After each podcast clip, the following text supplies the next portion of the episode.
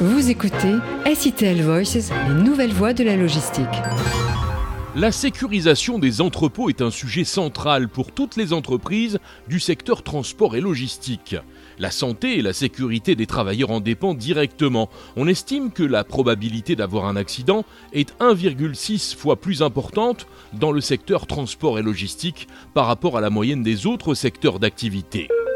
SITL Voices reçoit aujourd'hui Gaëtan Jeté, le fondateur de GMR Safety, une entreprise qui développe un dispositif de sécurisation baptisé PowerShock. Et nous nous entretiendrons également avec Vincent Trémouille, le directeur des grands comptes Europe de l'entreprise. Les infos du transport et de la logistique. Bonjour et bienvenue dans SITL Voices numéro 20. Chaque année, 25% des accidents du travail sont provoqués par le port de charges lourdes, 17% par une chute en hauteur, 11% par la perte de contrôle d'un engin ou d'un outil de manutention et 9% lors d'une glissade ou d'un trébuchement. Le premier objectif d'un logisticien est de protéger ses équipes et en premier lieu, les responsables des entrepôts sont en charge de mener une démarche de formation à l'attention de tous les salariés, au moins une fois par an. Elle peut être dispensée en interne ou à l'aide d'une entreprise de formation extérieure.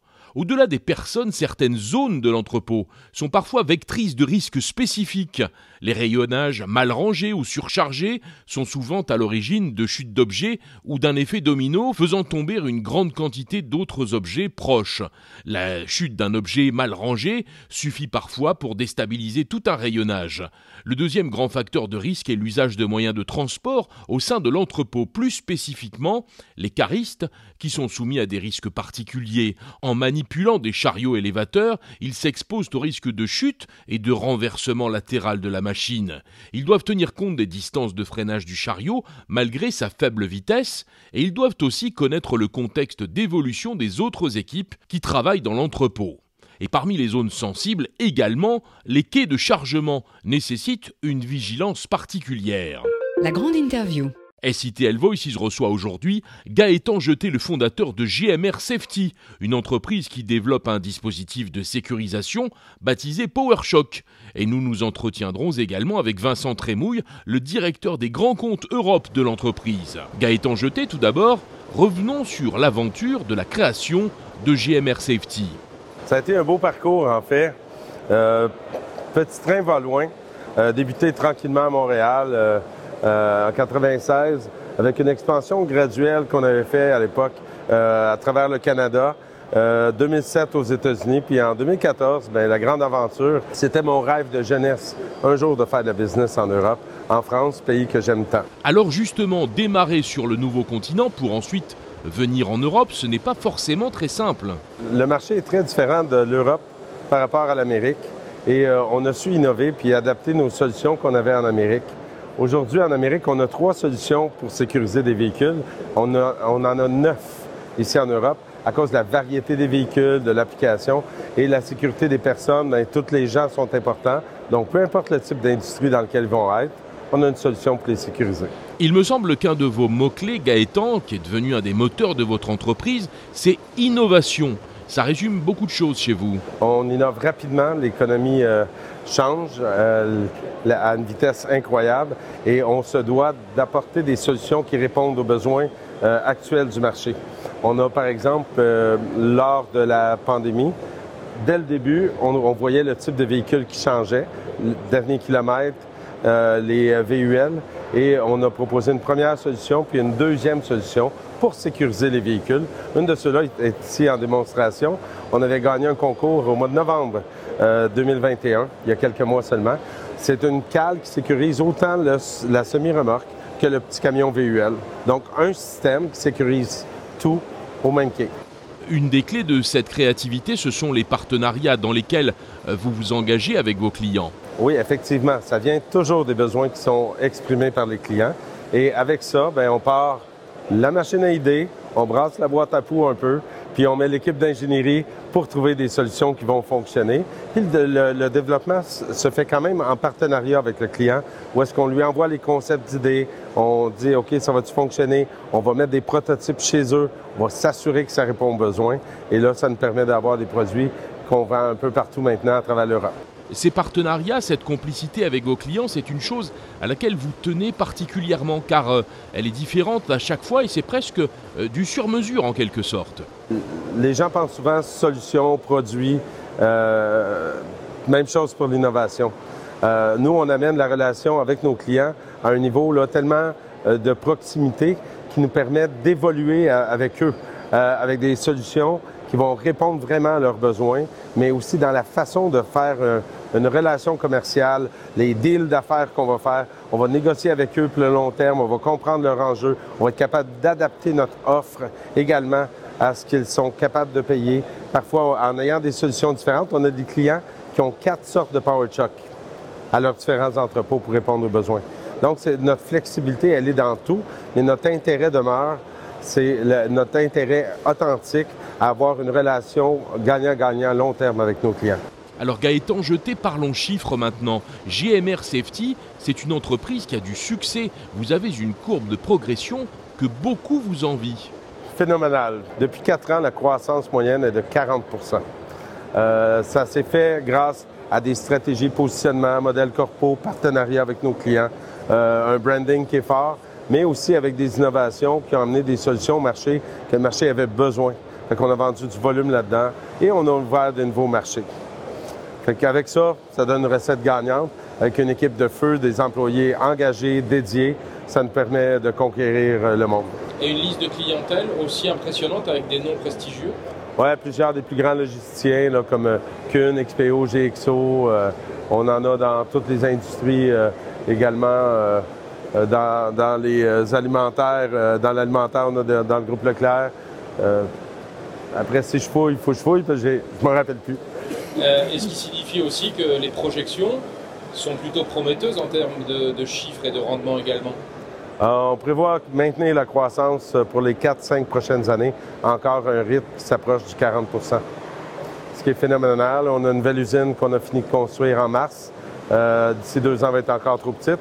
Et on a dans les cartons de construire une autre usine qui va être 4-5 fois plus grande encore que celle qu'on a présentement. On parle de à peu près 30 000 mètres carrés. Donc, euh, ça grandit. Ça grandit grâce à nos clients, grâce à nos employés et euh, des solutions gagnantes. Alors ça grandit notamment par un renforcement de votre présence en Europe. Et je me tourne vers Vincent Trémouille, qui est directeur des grands comptes Europe chez vous. Euh, le démarrage sur le vieux continent a lui aussi été un beau succès, on peut le dire maintenant. C'est vrai qu'on est sur une croissance assez folle. on a pour objectif d'accompagner nos clients, nos partenaires sur leur marché à l'export. Donc à ce jour, on a assuré notre position numéro un sur le marché français. Euh, l'objectif est vraiment de se développer à l'international sur des marchés ciblés, euh, typiquement la zone Benelux, l'Allemagne et le UK dans un premier temps.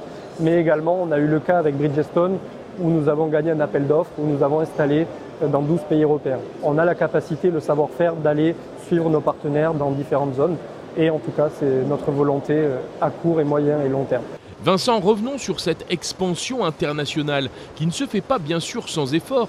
Différents pays, différentes normes, différentes lois. Un autre mot-clé chez vous, c'est l'adaptabilité. Chaque continent sur lequel nous sommes présents, donc à ce jour, nous sommes leaders en Amérique du Nord sur les systèmes de sécurisation par la roue. Euh, nous, avons commencé notre développement il y a 8 ans sur la France. Maintenant, nous sommes leaders sur le marché français.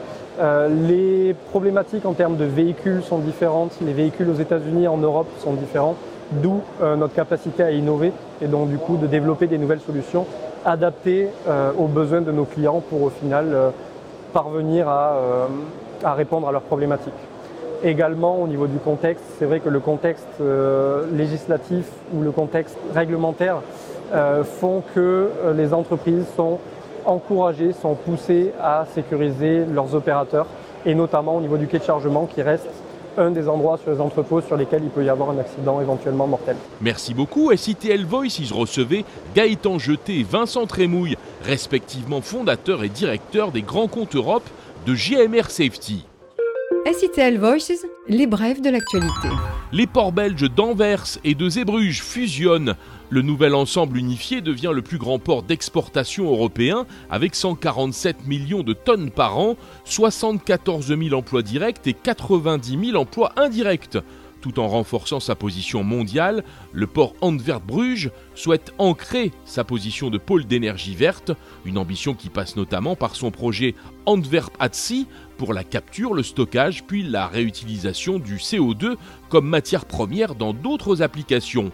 Le nouvel ensemble portuaire entend également jouer un rôle de pionnier dans le déploiement de l'hydrogène, ambitionnant d'ici à 2028 de recevoir de l'hydrogène vert sur sa plateforme.